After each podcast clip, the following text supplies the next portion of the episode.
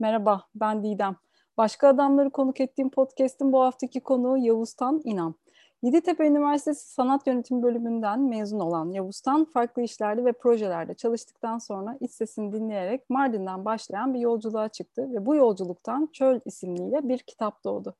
Yavuztan'la hikayesini ve erkeklik mevzusunu konuşacağız. Hoş geldin Yavuztan. Hoş bulduk. Çok teşekkür ederim davetimi kabul ettiğin için. Ben teşekkür ederim. Ee, beni buraya uygun gördüğün için. Estağfurullah. Bu programa. Ben seni uzaktan uzaktan takip ediyordum. Ee, kitap çıkınca ki kitap e, şu an ben de oku, okuyorum hali hazırda Hı-hı. devam ediyor. Ee, yazıların çok güzel zaten. Ee, inanılmaz müthiş bir yolculuk ve bunu bu genç yaşta yapmış olman, e, bu kadar hani farkında olman bir şeylerin e, beni ayrıca çok etkiledi diyebilirim. Estağfurullah, çok teşekkür ederim. O yüzden seni biraz daha yakından tanımak istedim ve erkeklik mevzusuna bakışın, hani bu toplumda yaşarken e, neler yaşadın, neler deneyimledin, onları da hani biraz öğrenmek için e, seni davet etmek istedim. O yüzden teşekkür ederim vakit ayırdığın için. Tekrar ben teşekkür ederim e, böyle bir programa katılabildiğim için. Sağ olasın. Buna beni uygun gördüğün için. Estağfurullah ya öyle bir uygunluk yok işte karşılıklı sohbet ediyoruz. Hikayeni bir de senden dinleyebilir miyiz acaba? Tabii ki. Ee, ben e, emekli beden eğitimi öğretmeni bir anne ve babanın e, çocuğuyum. Özellikle ailemden getirdiğim baba tarafından müzik, e, anne tarafından sanat, resim gibi konularla böyle çok iç içe büyüdüm spor ve sanatla. Ee, bu benim zaten kendi gelişimimde de çok büyük rol aldı. Ee, çocukluğumda daha çok e, müzikle ve beden eğitimiyle ilgilenirken e, e, okul yıllarımda bunu e, basketbol oynayarak daha doğrusu ya basketbolu seçtim öyle söyleyeyim. E, bir yerden sonra müziğe böyle bir ara vermek zorunda kaldım ama bu e, o dönem için hani yani ben bu arada 11 sene piyano çaldım. Onu da söyleyeyim, ekleyeyim Öyle buraya. Evet, 11 sene piyano çaldım. Ee, ama bizim mesela aile buluşmalarımız oluyordu. Oralarda işte dedem kanun çalardı. Onun başına otururdum bir şeyler çalardım. Yani böyle aslında hep çok e, müzikle, resimle iş şeyken belli bir yaştan sonra basketbol e, yolculuğunu seçmeye karar verdim. Burada da aslında lisenin sonuna kadar, üniversitenin başına kadar e, çok ciddi yollar aldım. E, Fenerbahçe'de oynadığım milli takım aday kadrosuna kadar seçildim.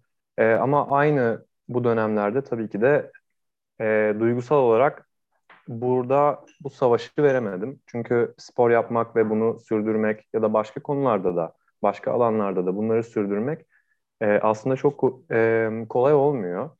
E, ve ben bu konularda duygusal olarak yani içsel olarak e, zorluklar yaşamaya başladım.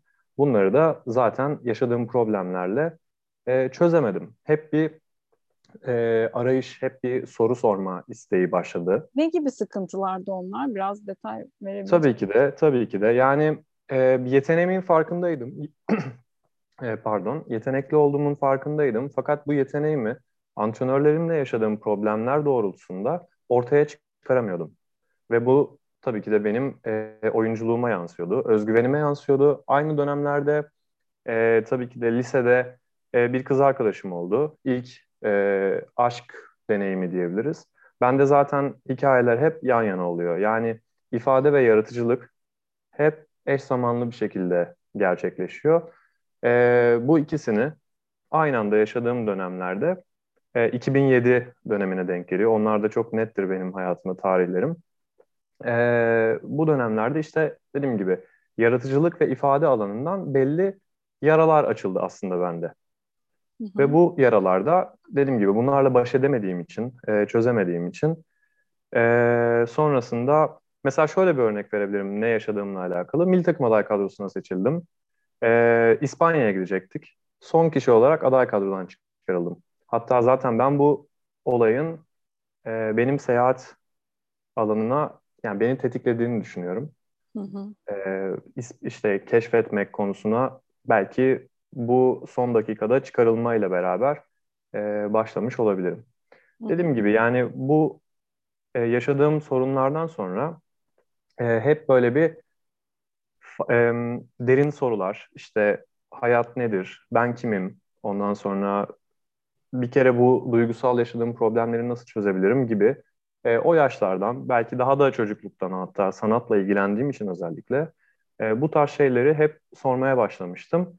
Üniversitenin ilk yıllarında ben genetik mühendisliğiyle girdim Yeditepe Üniversitesi'ne. E, sonrasında ise ben ne yapıyorum dedim yani. E, bunca sene zaten lisede de fen bölümü okudum.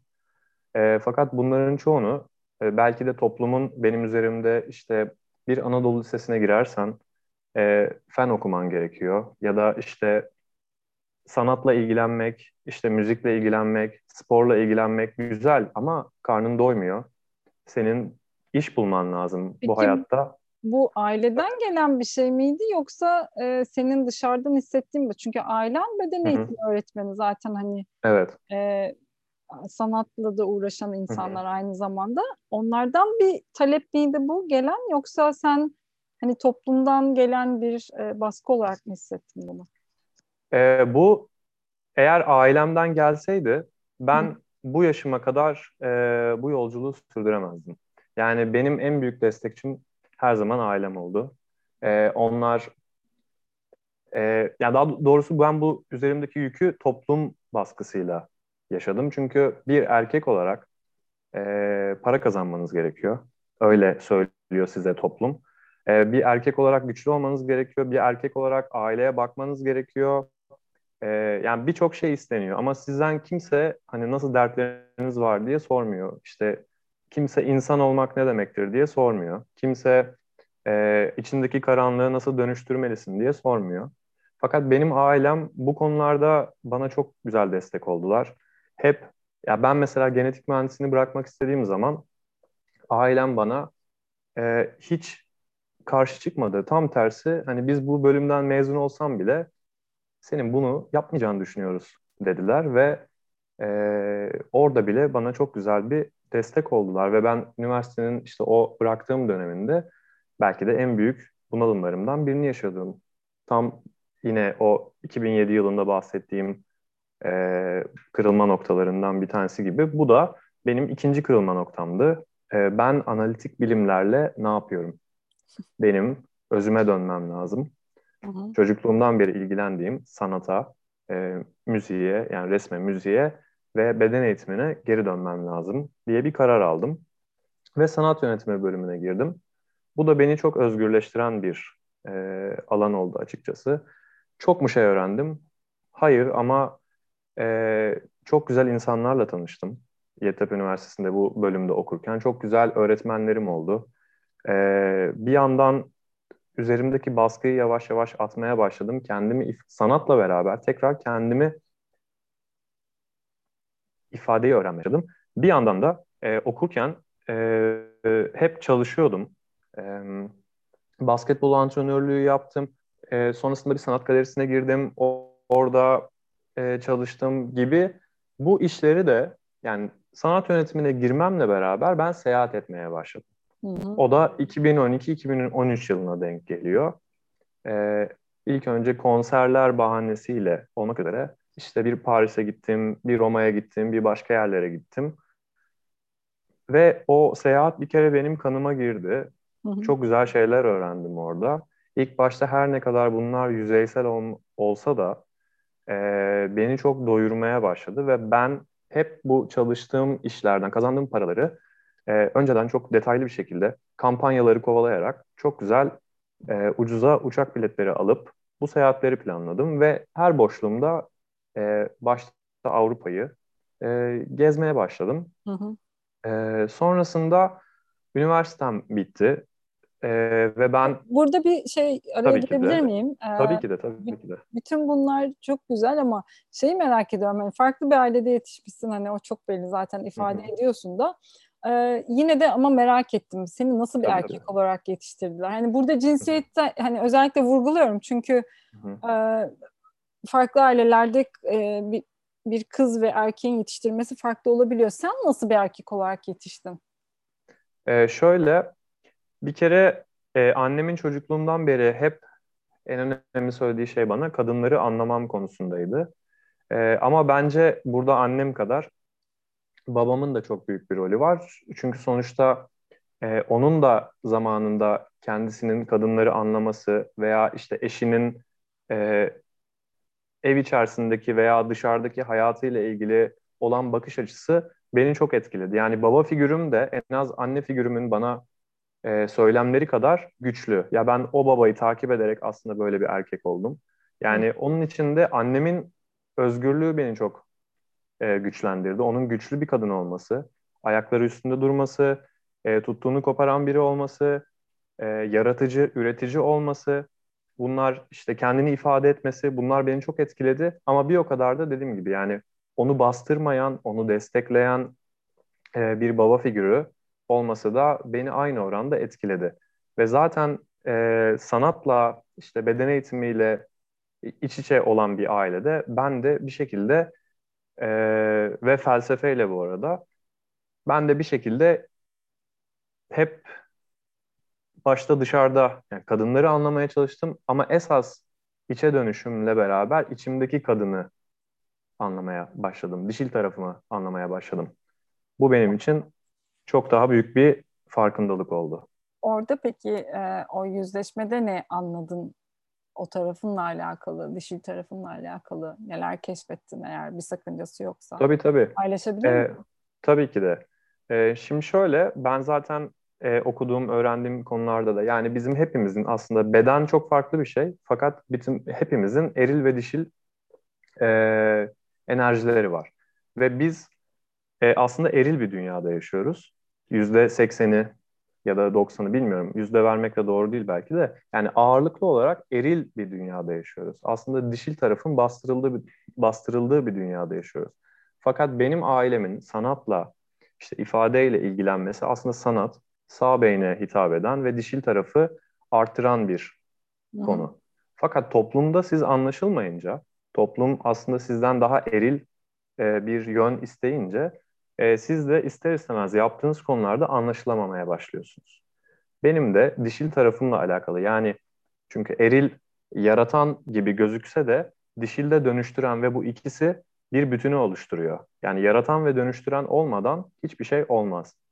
Fakat ben sürekli e, dişil taraftan bakmaya, dönüştürmeye bakarken bir taraftan da bu sefer eril tarafımı eksik tuttum.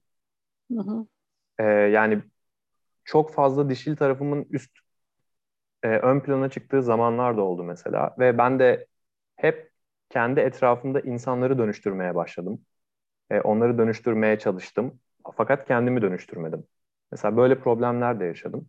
E, onun için de o birliği sağladığımı düşündüğüm zaman zaten Çöl Yolculuğu bir kitap oldu. Ve bu benim kendi kendime yarattığım e, belki de ilk şeydi. Yarattığım ve dönüştürdüğüm. E, ama bunun da dediğim gibi kökleri ailemin e, başta hani kadınlar konusunda dişil taraf, eril taraf bunları anlama konusunda e, beni eğitmeleri ve daha sonrasında da benim üzerimde hiçbir baskı kurmadan kendi yolumu yani sonuçta ben 29 yaşındayım e, ve yani herhangi bir aile kurabilecek bir durumum yok ve bana bunu özgürce kendi yolunda yürü. Sen kendi şarkını söyle. Sen e, önce kendini gerçekleştir diyebilen bir aile sayesinde şu ana kadar geldim. E, bu çok güzel ama hani bir taraftan da hani o genetik mühendisliği seçmende etkisi olan toplum baskısı da hı hı. E, bir yandan var ve var olmaya devam ediyor. Evet. E, bu kadar farklı bir yerden bakarken e, genel ortam içerisinde kendini hiç yalnız hissettin mi, anlaşılmaz hissettin mi? Bu seni e, çünkü bir parçamız hep kabul edilmek istiyor ya, e, evet. sevilmek istiyor ama o ancak çoğunluğa uyarsak da seviliyormuşuz gibi de bir taraftan bir şey var. E, buraya karşı e, dik durma konusunda nasıldın? Yani burada zorlandın mı? İşte kendini hani kötü hissettiğin, e, dışlanmış hissettiğin zamanlar oldu mu? Merak ediyorum. Çok. Yani şöyle söyleyeyim, çocukluğumdan beri zaten bu konuyla çok mücadele ediyorum. Hatta e, şu an e, yazmaya devam ediyorum ve en en büyük korkum yani yazdığım ilk yazıda en büyük korkumun ne olduğu üzerineydi ve bu konuyu çok uzun bir zamandır düşünüyorum. E, görünmezlik yani anlaşılamamak. Çünkü e, çocukluğumdan de, beri dediğim gibi yaptığım şeylerde insanların, toplumun e, bakın bu işte para kazandırmaz ya da bu şöyle olur. Bak tamam fotoğraf çekiyorsun, işte kitap okuyorsun bunlar çok güzel şeyler ama bunlar elle tutulur şeyler değil. Yani bir dönüşü yok. İşte sen bunları tamam yapıyorsun sana çok iyi geliyor ama aç kalacaksın, evlenemeyeceksin. Ondan sonra yani hayatımın hep bütün alanlarında şöyle mesela bir örnek vereyim, başka bir konudan örnek vereyim. İşte basketbol oynarken e, ben oyun kurucuydum ve oyun kurucuyken sizin yaptığınız şeyler bazen skora yansımıyor. Ama aslında çok şey yapıyorsunuz. Bu bile bir görünmezlik hissi yaratıyor. Yani siz çok sayı atmadığınız zaman sizin oradaki yaptığınız katkı bile gözükmüyor. Ya bu bile aslında bana dişil bir yönü gösteriyor. Hı-hı. Çünkü e, orada çok büyük bir bütün var ama siz genel olarak e, yani biz toplum olarak e, genel olarak böyle hep sonuca bakmaya meyilliyiz. Oysa o sonucun öncesinde görünmeyen inanılmaz bir e, kuvvet var, güç var. Ha ne oldu? Bu anlaşılamama beni sürekli kendimi anlamaya itti. Yani sen kendini anlamalısın başta. E, sen görünmeyeni, içindeki bu görünmeyen gücü görünür kılmalısın. Peki bunu nasıl yapabilirsin? E, bence bunun en kuvvetli yöntemi sanatla. E, bu sayede de dediğim gibi çocuklukta ailemin bana sanki o bıraktığı çantayla ben e, bunları yavaş yavaş dönüştürmeye başladım ve ne zaman kendimi üzgün hissetsem, ne zaman anlaşılamaz hissetsem e, gitarımı aldım şarkı söylemeye başladım. İşte ne zaman e, bir kız arkadaşımla problemim olsa uzun yürüyüşlere çıktım ve hep kendimi kendime sorular sordum. E, bir çalıştığım bir yerde problemlerim olduğunda e, işte spor yaptım, e, gittim meditasyon yaptım. Ondan sonra ya her şeyi denedim açıkçası. Ama hep dişil tarafları kullanarak kendimi dönüştürmeye ve zamana bırakarak tabii ki de. Peki okul ortamında yani erkek arkadaş e, ortamında nasıldı? Yani e, kendini anlatabiliyor muydun? Böyle içini bu şekilde açabiliyor muydun? Benim buna ihtiyacım var diyebiliyor muydun? Yoksa onlara mı uyum sağlıyordun daha çok? Ya da ee, daha çok an... kadınlarla mı daha iyiydi iletişimin? Nasıldı oradaki işte dengeler? Ee, benim hayatımda aslında hep kadınlarla iletişimim çok daha güçlü oldu. E, fakat şöyle e, çok enteresandır ki bir kadınlarla çok iç içe olduğum bir de ardından hemen erkeklerle çok iç içe olduğum durumlar yaşadım. E, yani basketbol takımı içerisinde olmak çok erkeklerin olduğu. Onun dışında işte kadınlarla çok yakın oldu. Ya benim en yakın arkadaşlarım bir döneme kadar hep kadındı mesela. Hep onlarla derinlemesine sohbetler ederdik. Onların hayatıyla ilgili birçok şeyi kendi ailesine anlatma, kendi ailelerine anlatmadıkları birçok şeyi dinlerdim. E, fikir sahibi olurdum. Bu benim kendi aile ailemle de mesela annemle de bunları konuşabilmek benim için çok önemliydi. Ama erkeklerin arasında tabii ki de e, kadınlara göre kendimi her ne kadar daha anlaşılamaz hissetsem de kadınları anlamaya çalıştıkça kadınlardan da uzaklaştığım bir dönem oldu. Çünkü e, bunun en önemli sebeplerinden biri dediğim gibi bizim toplumumuz ya da dünya eril bir dünya ve ister istemez e, kadınlar da erilleşiyorlar. Ve kadınlar da bazen kendi doğalarını anlayamıyorlar. Çünkü e, bence bu yolculuk erkeklerle başlamalı. Ben buna çok inanıyorum. Kadınlar zaten kendilerini e, ister istemez doğaları böyle olduğu için ayak uyduracaklar. Erkeklerin esas değişmesi gerektiğine inanıyorum. Kendilerini geliştirmeleri gerektiğine inanıyorum ve kadınlar o zaman uyumlanacaklar bu yolculuğa. Fakat tabii ki de kadınların üzerine düşen de çok büyük görevler var. Başta erillik ve dişillik konusundaki dengeye gelme yani kendi doğalarını anlama konularında e, ben onların da üzerine düşen çok şey olduğuna inanıyorum. Çünkü onların da beni anlamadığı e, bir zaman dilimi yaşadım. Hı hı. E, erkeklerle peki e, olan ilişkinde hani neden sence bu kadar açık kendin olamadığını düşünüyorsun? Yani nerede bir tıkanıklık var o orada? Onu merak ediyorum. Tabii şöyle yani ben mesela soruyorlar ne yapıyorsun işte e, şununla ilgili yazı yazıyorum. E paraya dönecek mi? Ne zaman para kazanacaksın? Yani bir dakika diyorum ya ben bunda keyif alıyorum. Hani bak bu bunu yapmak bana çok iyi geliyor ama e, bizim erkek toplumumuzun özellikle düşündüğü ilk şey tamam bu ne zaman somuta dönecek? Yani bu ne zaman elle tutulur bir şey haline gelecek? İşte sen bak bu kadar çabaladın, e ne olacak? Ne kazanacaksın bunun karşılığında? E, oysa benim büyümem, olgunlaşmam için birçok süreçten geçmem gerekiyor. Benim yani sonuçta ben 27 yaşında bir yolculuğa çıktım ve bunun sonucunda kitapla döndüm ama ben yazı yazacağımı bilmiyordum. Ama yazı yazabilmek için benim o kadar uzun saatler oturup kitap okumam gerekiyordu belki de.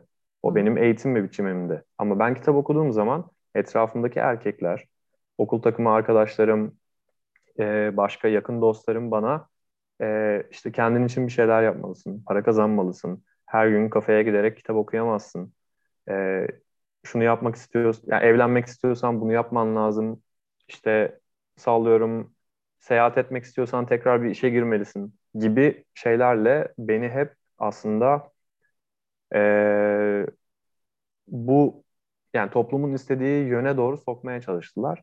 Ben de biraz direndim. Peki şey soracağım. Ee, hani duygusal halleri paylaşmakla ilgili. Hani bunlar biraz daha somut şeyler de. Tabii. E, kendi kırılganlığını, e, işte öfkeni e, ya da duygusal bir şey yaşıyorsan eğer e, o hallerini mesela rahatlıkla paylaşabiliyor muydun yoksa her zaman o ım, an, yani böyle söze dökülmeyen bir anlaşma, bir sınır var mıydı aranızda? Onu merak ediyorum. Evet, yani kendi duygusal hallerimi kadınlara çok daha rahat anlatıyordum. Ee, Neden anlatam- sence erkeklere o kadar rahat değildin? Ee, erkeklere yani bu şey de olabilir. Sallıyorum babamla ilgili bir mesele de olabilir. Hani anneye daha yatkınlık, ona daha çok anlatmak. Bu göbek bağından bile geliyor olabilir bilmiyorum yani. Hani bunu derinlemesine çok düşünmedim ki ben babama da çok şey anlatırım ama ilk anlattığım kişi annemdir.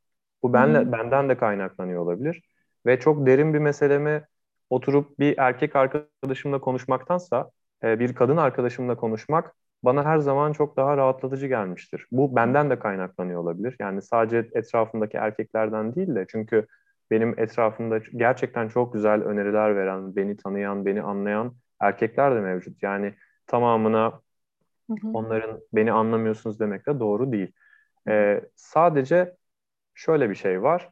Ee, ben kendimi kadınlara her zaman çok daha anlatabiliyor, yatkın hissettim. Fakat şu anda geldiğim durumda e, benim ifade tarafım e, gerçekten çok açıldı ve erkek kadın fark etmeksizin kendimi herkese rahatça ifade edebildiğimi düşünüyorum. Onları da bana ifade etmeye zorluyorum. Yani kendini ifade edemeyen erkeklerin e, bir noktada ya da kadınların fark etmez. Çünkü bunu hepimiz yaşıyoruz bu suskunluğu. E, bir noktada derinleşmeye, ifade etmeye, yaratıcılığa yani özellikle bana ifade edebilirsiniz diyorum ve onları buna davet ediyorum. Hı hı. E, toplumun dayattığı erkeklik konusunda birazcık başlarda kısaca geçtin ama e, onun hakkında ne düşünüyorsun? Bu güç ee, tanımı hakkında mesela e, güç tanımı hakkında, iktidar tanımı hakkında ya da diğer tanımlar. Yani erkekliğe ithaf edilmiş tanımlar hakkında ne düşünüyorsun? Evet, yani aslında bu e, bizim erkek diye baktığımız zaman daha önceden de bahsettiğim gibi ilk şey aklımıza nedense güç ve para geliyor ve bakmak, koruyuculuk e, gibi konular geliyor e, ve bunu yapmayan erkekler de aslında neredeyse sanki hiçbir işe yaramıyormuş gibi. Hani bir erkek felsefe yani ile ilgilendiğinde ama işte para kazanmadığında bu çok da e, bir işe yaramıyormuş gibi bakılıyor. E, bu sebepten dolayı da aslında biraz konunun ucu paraya çıkıyor da olabilir. E, bizim erkekliğe bakış açımız güç, işte ünvan. Mesela benim redde, yani reddettiğim demeyeyim de aslında üzerime almak istemediğim şeylerden bir tanesi de ünvan meselesi. E, beni bir yerde tanıtırken işte eski milli basketbolcu ya da e, işte okul ismi ya da yaptığım şeylerin adı ben bunları da mesela kabul etmiyorum ama biz erkekler olarak bayılıyoruz böyle şeylere. Bizi gittiğimiz bir yerde nasıl tanıtıldığımız çok önemli mesela. E, bu gibi şeyler var yani toplumun bize dayattığı şeyler arasında statü yani aynı şekilde ünvan statü bunlar hep güç ve para ile ilgili olduğunu düşünüyorum. Hı hı. Ee, peki duygularını işte korkularını, kırılganlığını kolayca paylaşabiliyor musun? Yani ya da yani bir arkadaşın omzunda ağlayabiliyor musun? Ee, bu kendin yaşadığın o içsel halleri rahatlıkla paylaşabiliyor musun? Evet, rahatlıkla paylaşabiliyorum. Ee, şöyle zaten e, çocukluğumdan beri hani ağladım ve ailem ağlamanın yanlış bir şey olmadığını, tam tersi bir duygu aktarımı olduğunu söyledi ve ben bunu e, çok rahat bir şekilde bastırmadan öğrendim. E, tabii ki de duygusuz olduğum, e, kendime göre daha az ağladığım dönemlerim olmuştur ama artık etrafındaki kadınlara ve erkeklere de hani lütfen ağlayın, bunu bir zayıflık göstergesi olarak görmeyin, bu bir duygu boşalımıdır e, ve buna ihtiyacımız var. Ben çok rahat ağlayabilen bir insanım. İzlediğim filmlerde, okuduğum kitaplarda hemen gözyaşı dökebilirim. E, bazen sebepsizce yürürken e, bir şey düşünüp e, gözlerim dolabilir. Bunda hiçbir sakınca görmüyorum. Çok da rahat. Hani ağlamak konusunda çok rahatım. Peki korkuların var mı? Çok. Çok. Yani mesela e, mesela yani bu kadar e, insanlara işte birincil motivasyonumuz para olmamalı derken parasız kalmaktan korkuyorum. Yani çünkü benim de belki dengelenme için e, para konusuyla ilgili çalışma yapmam gerekiyor. Ama başka mesela sevdiğim insanların ölümü konusunda korkular yaşıyorum. İşte bazen e, evrendeki cehaletin yani karanlığın ki bunu aslında karanlık kelimesini o anlamda sadece kullanmak istemem. Çünkü karanlığın çok fazla manası var. E, bunun bize, çevremize, bana, çevreme ve bütüne yapabileceği zararlardan bazen korkuyorum. E, bazen de çok farklı bir bakış, açısından, bakış açısından bakıyorum.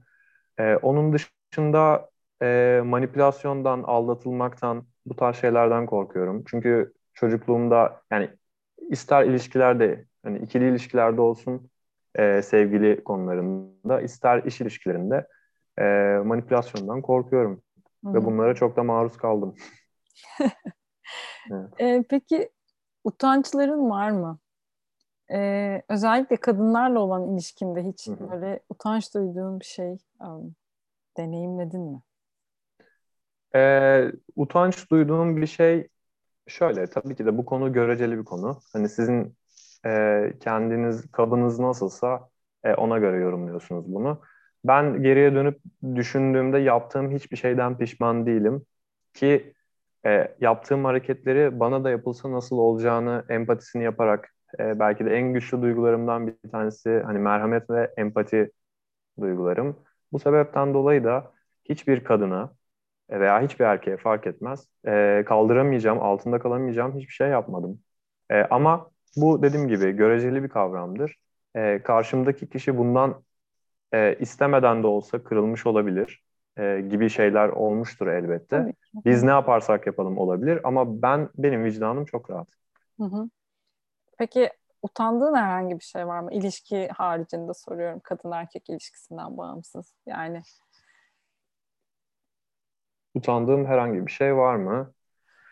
Yani yok dediğim gibi hani ben kendi korkularımı zaten kendi üzerime gidip e, bunları da herkese açabildiğim biri olmaya başladım ve kendime de dürüst olmaya başladım. Yani kendimden en önemlisi kendimden bir şey saklamamaya çalışıyorum ve o konuyu iyice e, ben önce bakıp ve onun sonrasında e, karşımdaki kişiye de daha dürüst bir şekilde açmaya çalışıyorum.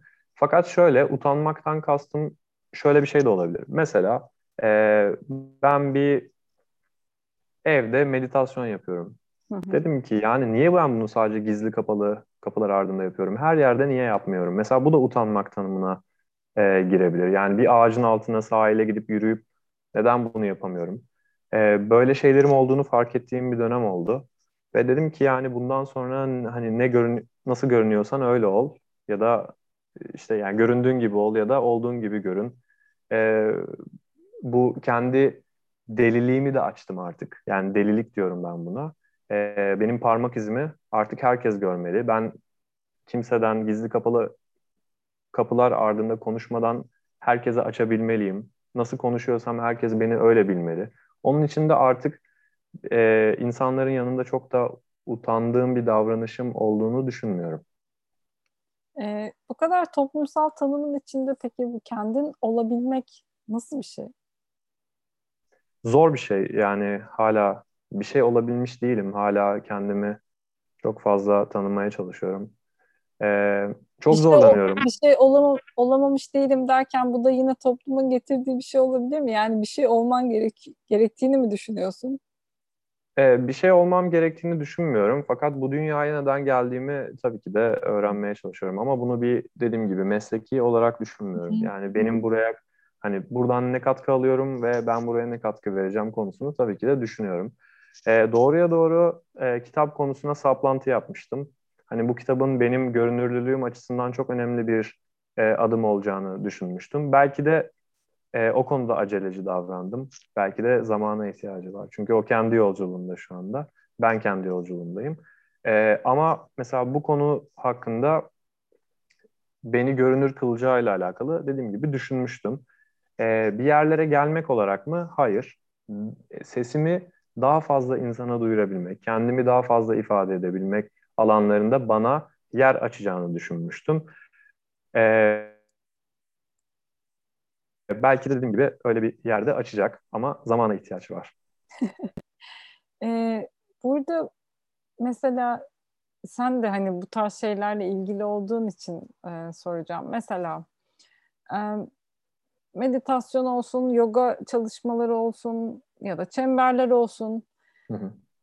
Herhangi bir e, ruhsal gelişimi destekleyen çalışma diyelim. Spiritüel kelimesini de özellikle kullanmak istemiyorum çünkü farklı Tabii farklı şeyler var e, algılanabilir diye. E, bu tarz çalışmalarda çok fazla erkek göremiyorum. E, tek tük bir ya da iki tane çıkıyor. E, sence evet. neden kaynaklı? Hani sen de gördüğüm, takip ettiğim kadarıyla hani e, yoga ile ilgileniyorsun, farklı evet. şeylerle, felsefelerle ilgileniyorsun ve bir şekilde de içindesin.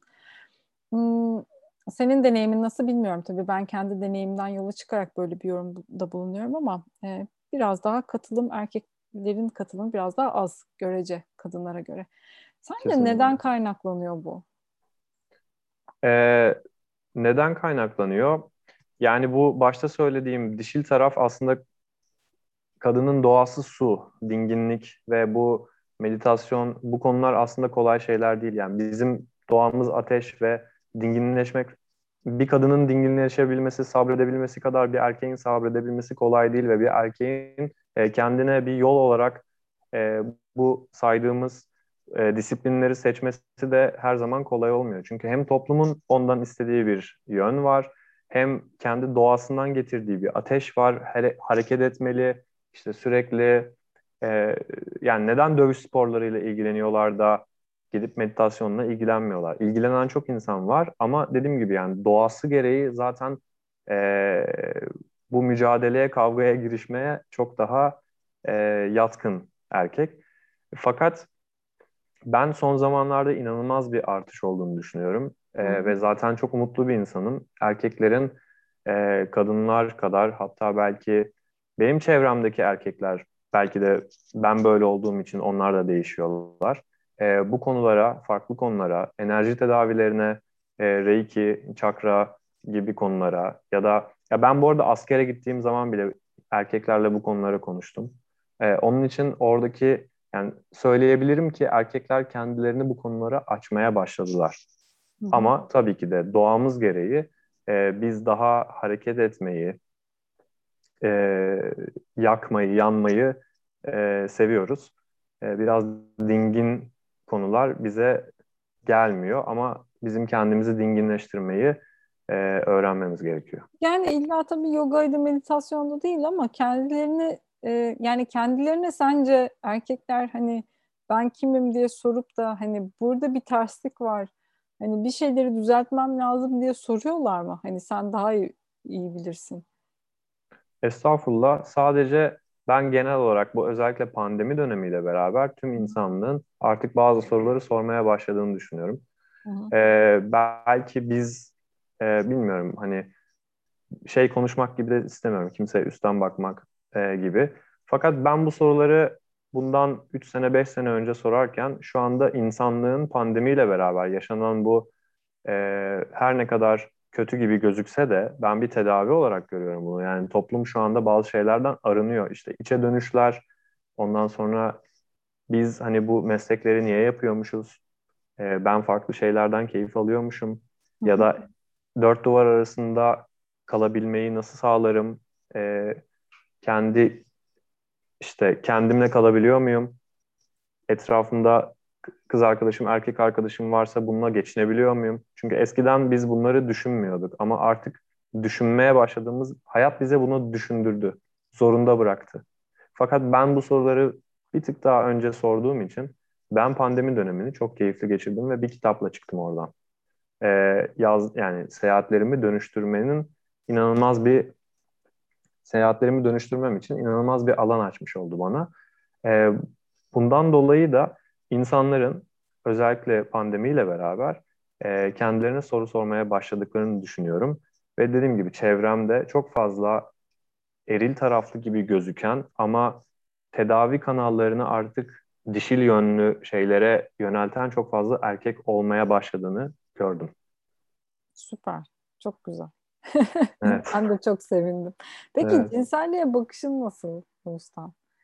Ee, ee, yine klasik o işte e, erkek e, yapsın ama işte kadın yapınca da utanç duyulsun hı.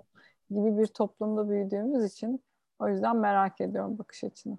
Tabii.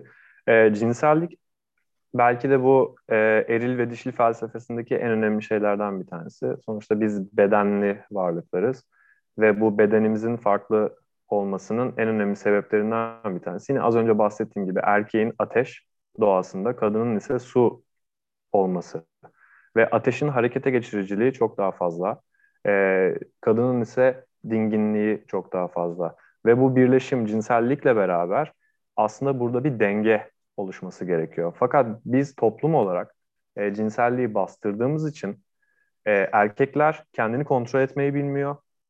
Kadınlar ise harekete yani bedenlerinin farkındalığı konusunda belli başlı zorluklar çekebiliyor.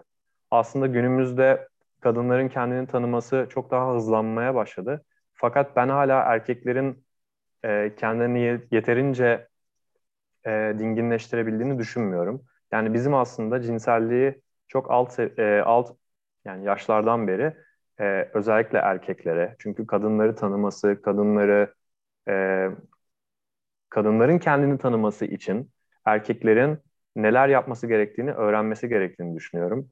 E, hatta ben de çok yakın zamanda bununla ilgili çok daha derinleştirme, derinleşmesini araştırmalar yaptım. E, çünkü sonuçta e, bedenini tanımak e, ve bir ilişki yani biz ilişki kuran insan insanlar ilişki kuruyor yani. Evet, sosyal, ee, gerek, sosyal varlıklar Hı-hı. ve bu ilişkilerimde kadınları daha iyi anlayabilmek için kendi bedenimden geçtiğini fark ettim bunun. Onun için cinselliği bastırmamak gerekiyor.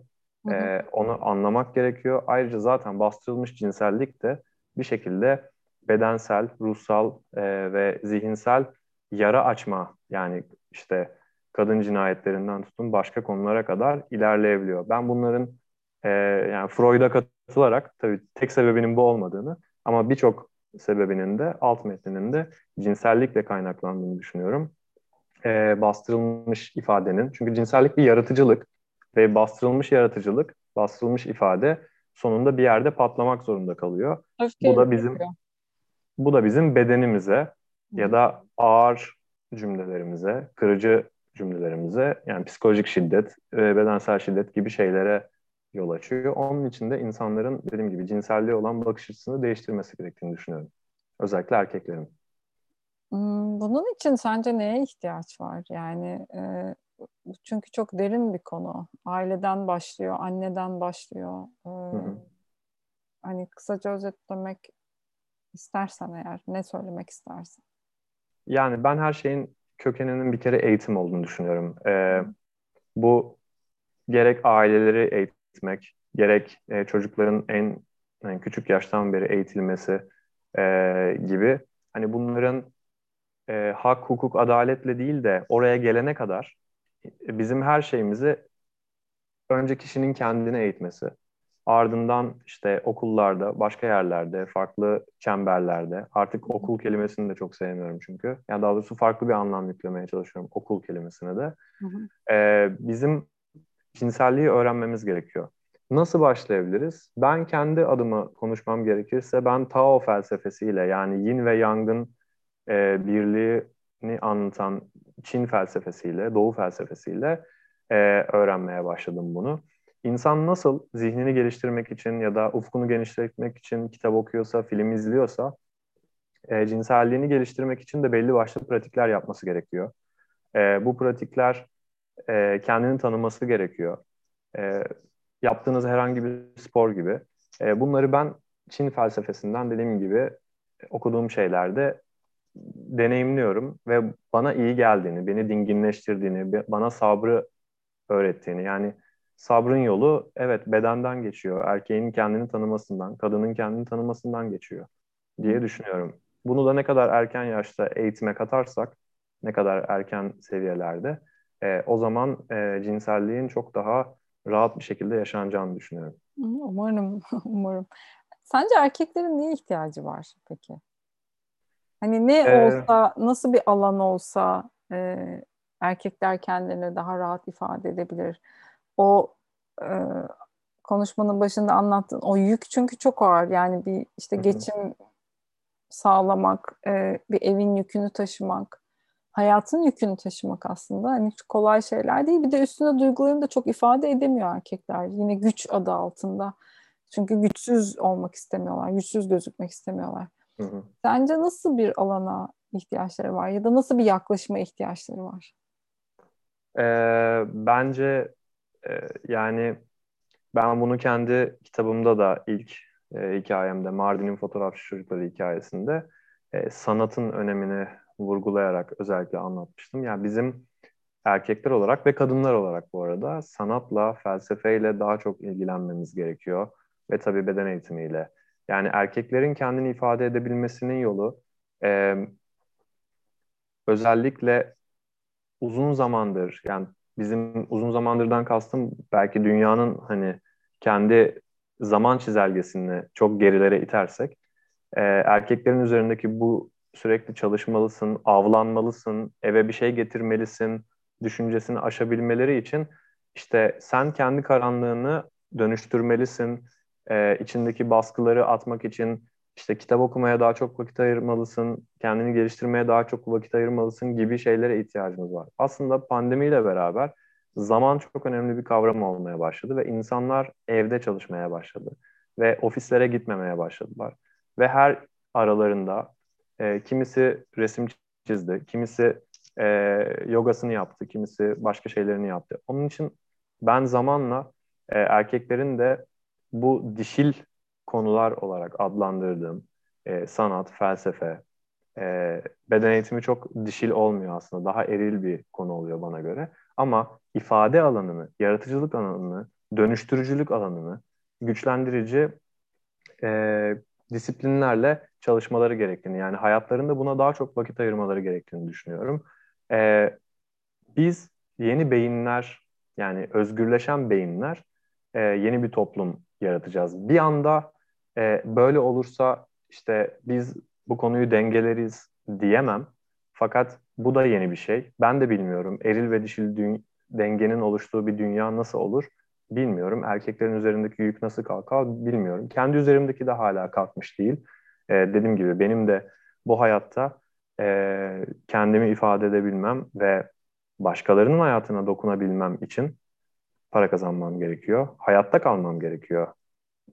Ama ben de tam olarak bunu aşabilmiş değilim. Ee, dediğim gibi bunu hepsi bir denge. Bu dengeyi çok fazla para kazanmaya yönelen erkekler daha sanatla ilgilenebilir. Ee, belki benim gibi e, çok fazla bu tarafla ilgilenen erkekler de artık e, kendi kişisel hakkının ne olduğunu rahatça ifade edebilmeyi öğrenebilir. Hı hı. Ee, biraz da kitaptan bahsetmek istiyorum Çölden. e, tam o kısımda e, biraz bölmüş gibi oldum ama biraz daha erkek mevzusunu konuşmak için. Hı hı. Yolculuğa çıktın, Mardin'e başladı yolculuğun. Evet. E, bu birazcık içsel bir yolculuk e, aynı zamanda. E, biraz değil öyle. E, en azından yazılar onu gösteriyor. E, bu içsel yolculuk nasıldı? Zor muydu? E, kendine yüzleşmek, o karanlığınla kalmak nasıl bir yerden geçirdi seni? Nasıl bir deneyimdi? Paylaşabilir misin? Tabii ki de. Öncelikle bence e, bu yolculuğun en kolay kısmı oralara gitmekti. Yani dışsal Hı. yolculuktu. E, ben onun öncesinde çok ağır bir karanlık bir dönem yaşıyordum ki geçmişte bahsettiğim bu işte üniversite zamanında ya da öncesinde lisede yaşadığım zamanlara oranla yine de e, kolay bir karanlıktı. Yap artık becerilerim oluşmuş. Sadece benim bir itici güce ihtiyacım vardı ve e, belirsizliğe, belirsiz bir duruma ihtiyacım vardı. Hı hı. E, tek başıma yani ne kadar seyahat etsem de tek başıma seyahat etmeyeli çok uzun zaman olmuştu. Belki bir ya da iki defa etmişimdir. Benim en önemlisi tek gitmem gerekiyordu. Ve belirsiz olması gerekiyordu birçok şeyin. Bu sebeple de e, bunu sağlayabileceğim bir yolculuk oldu. Ve ben orada hiçbir zaman yalnız kalmadım. E, hiçbir zaman evsiz kalmadım. Her şey bir şekilde e, olması gerektiği gibi oldu. Bu da bana çok büyük bir güç verdi. Ardından hemen e, Diyarbakır'a gittim ve sonucunda belli başlı olaylar yaşadım. Döndükten sonra ben e, kitap yazacağım dedim. Ne kadar sürdü yolculuğun? E, ikisi toplam aslında 6 gün. Hatta dönüş günüyle beraber 7 gün. E, bu arasında tam şu anda hatırlamıyorum ama yaklaşık bir ay kadar, e, bir aydan biraz daha kısa bir zaman var. E, ama ilk fırsatta yani Mardin beni o kadar e, değiştirdi ki, o kadar mutlu etti ki oraya yaptığım seyahat. E, ben tekrar gitmeliyim ve biraz daha belirsizliğin dozunu biraz daha artırmalıyım diyerek bu sefer Diyarbakır'a gittim. E, çok da detay vermek istemiyorum bu arada çünkü önemli evet. konular bunlar. Hani nereye gittiğimden ya da nasıl gittiğimden çok da bahsetmek istemiyorum. Aslında bahsederim bu arada ama ama ee, kitabı alıp hani, okumak daha keyifli evet, olacak. Evet, daha keyifli olur diye düşünüyorum. Ee, ama esas süreç dediğim gibi ben döndükten sonra yaşadığım bu e, deneyimleri anlatmam gerektiğine karar verdim. Fakat e, kitap yazmak, öyle ben kitap yazıyorum deyince olmuyor. Ve bu beni inanılmaz uzaklaştırdı kitap yazma düşüncesinden. Hı hı. Çünkü bir başlangıç seçtim kendime ve ona göre ilerlemeye karar verdim. Olmadı. Sonra dedim ki ben bir site açacağım ve içimden nasıl geliyorsa bu şekilde yazacağım. Evet. Sonra ben sadece yazmaya başladım ve yazdığım hepsini de siteye paylaştım. Fakat e, benim en önemli öğrendiğim şeylerden bir tanesi şu. E, bir seyahatin önce dışsal yolculuğunu, fiziksel yolculuğunu yapıyorsunuz. Fakat sonrasında e, bunun manası mana yani orada gördüğünüz şeylerin kendi içinizdeki ve oradakilerle eşleştirip bunların manalarını keşfetmeye başlıyorsunuz. Bu manalar sizin dışsal yolculuğunuzdan önce de olabilir, sonra da olabilir. Yani bunlar aslında zamansız şeyler. Biz sadece bu deneyimi yaşıyoruz. Ve ben bu 6 günlük, 7 günlük yolculuğun manasını e, hala öğreniyorum. Hala bana çok şey öğretiyor. Ama kitap olma süreci yani bir sene ben o 6-7 günü düşündüm sadece. E, tabii ki de hayatımla ilgili çok farklı şeyler de düşündüm ama Mardin'le yatıp Diyarbakır'la kalkıp e, bir bir sene geçirdim. Onun için de seyahat asla 6-7 gün değil yani benim için. İçsel tarafı çok daha uzun sürdü dediğim gibi. E, sonunda kendi karar verdi kitap olmaya ve ben bunu insanlardan duydum. Artık bunu elimizde tutmak istiyoruz diye. E, o zaman anladım kitap olması gerektiğini. E, ve çok kısa bir sürede de zaten e, öyle adımlar atıldı. Ama ondan sonraki süreç de çok uzadı. E, o da insanın beklediği gibi olmuyor. E, her zaman dediğim gibi çıkması gerektiği zaman da çıkıyor. E, ama yani ben mesela çıktığı zaman ne hissettim? İnanılmaz böyle sevindim diyemem. Sadece şunu söyleyebilirim. Bence en güzel şeylerden bir tanesi bu. Zaten bütün konuda da bunu konuştuk. Dönüştürmek. Ben acılarımı, oradaki sorularımın e, bir kısmını dönüştürdüm. Yani kitap çıktığı zaman bunu gördüm. Ben bunu dönüştürdüm ve elimde tutuyorum. Artık o yaralar, artık o ifadesiz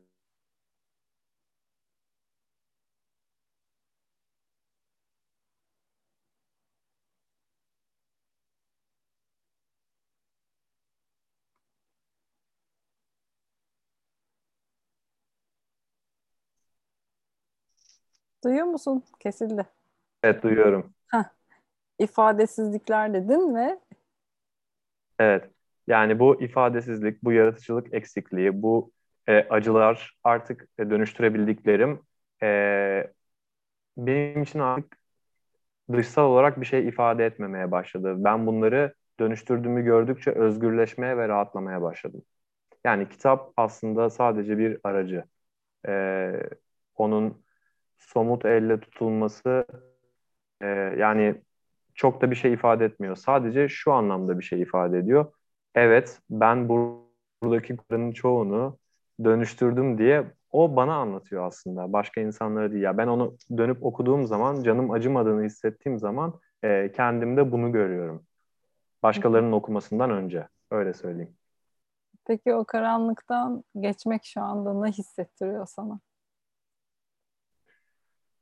Ee, karanlıktan geçmek güzel bir güneş doğuruyor. Fakat e, biz galiba yani karanlıkları seviyoruz. Ve ben tekrar e, derinleşmeye e, devam ediyorum. E, onun sonu yok güneş... bence. Evet yani onun e, gerçekten bir sonu yok. Ve şu anda sadece şunu biliyorum. Karanlığın sonu güneş. E, o kitap bana bunu hatırlattı. Zaten hiçbir zaman dediğim gibi kendi hayatımda da umudum bitmemişti ama bana çok önemli bir destek vermiş oldu. Şimdi de onun sayesinde daha karanlığa yani bu, bunu bu arada adrenalin bağımlılığı gibi anlatmak değil derdim. Hatta bunun üzerine de e, yazılar yazıyorum. E, sadece karanlığa göğüs germek ve ona kucak açmak, karanlığa ve aydınlığa kucak açmak konusunda beni çok daha fazla cesaretlendirdi.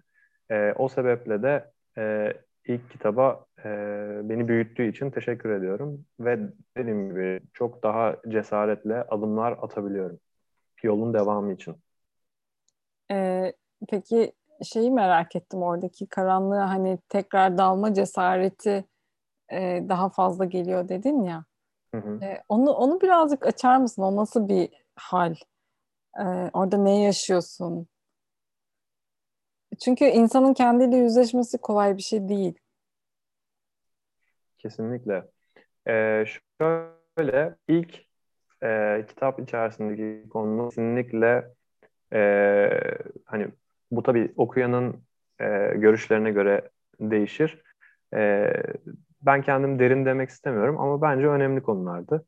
Fakat şu anda ilgilendiğim konular e, bana göre bunların da üzerine çıkıyor ve bireysel olduğu kadar ya onlar da kolektifti.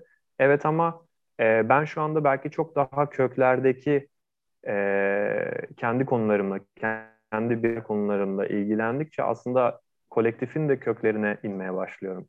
Yani aslında etki alanım artıyor belki. Çünkü hepimiz sonuçta bir noktada birbirine bağlıyız. Hepimiz aynı kökten, aynı merkezden besleniyoruz.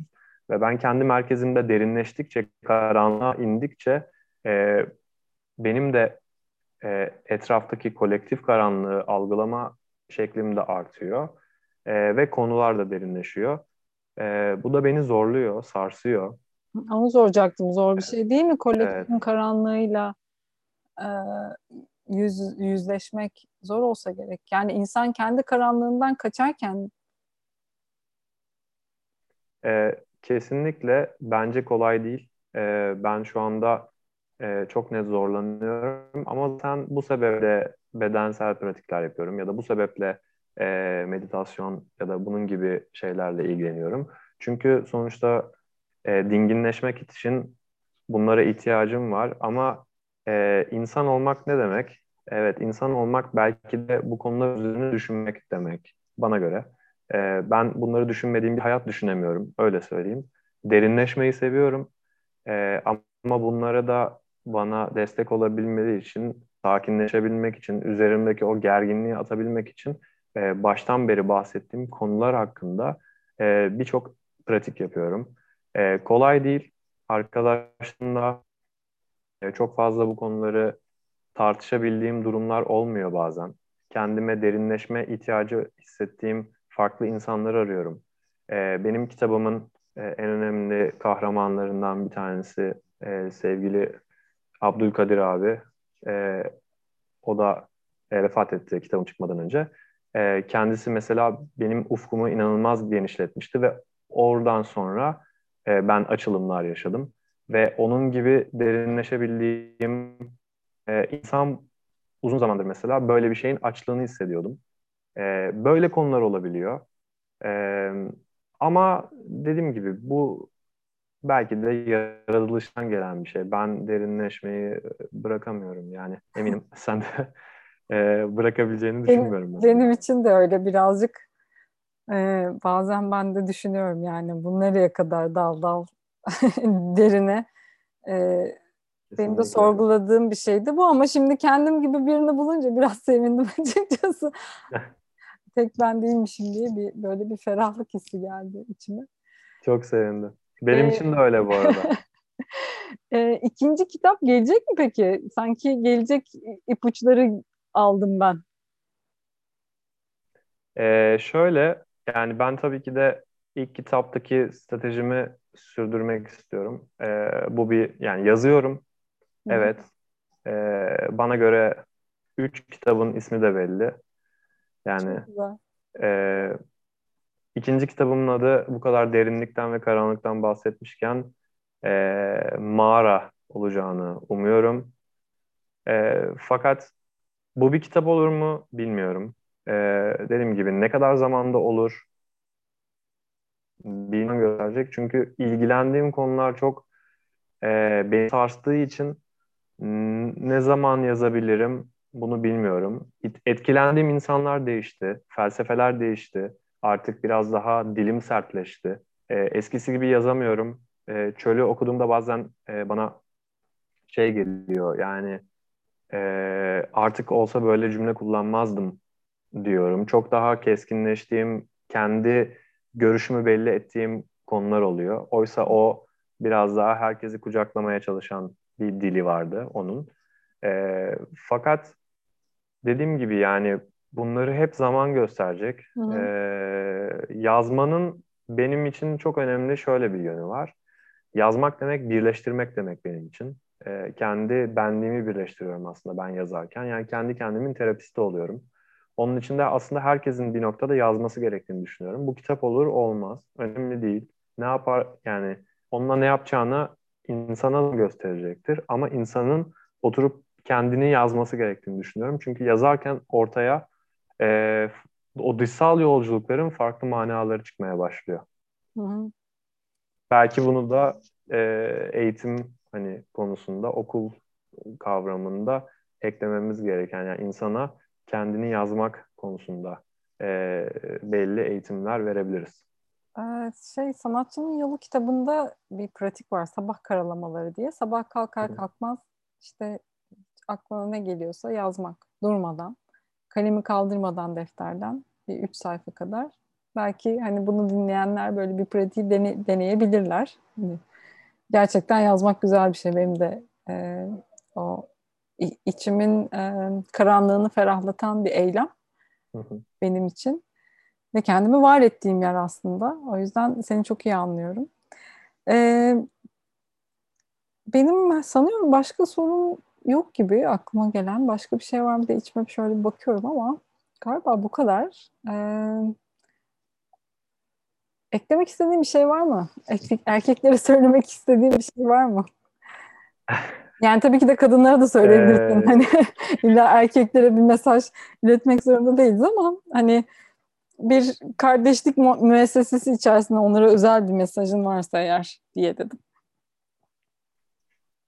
Yani tabii ki de e, ben e, senin de belirttiğin gibi erkek kadın fark etmek fark etmeksizin herkese e, ben kimim sorusunu sormaları gerektiğini yani bu bu soruya özellikle yoğunlaşmalarını öneririm.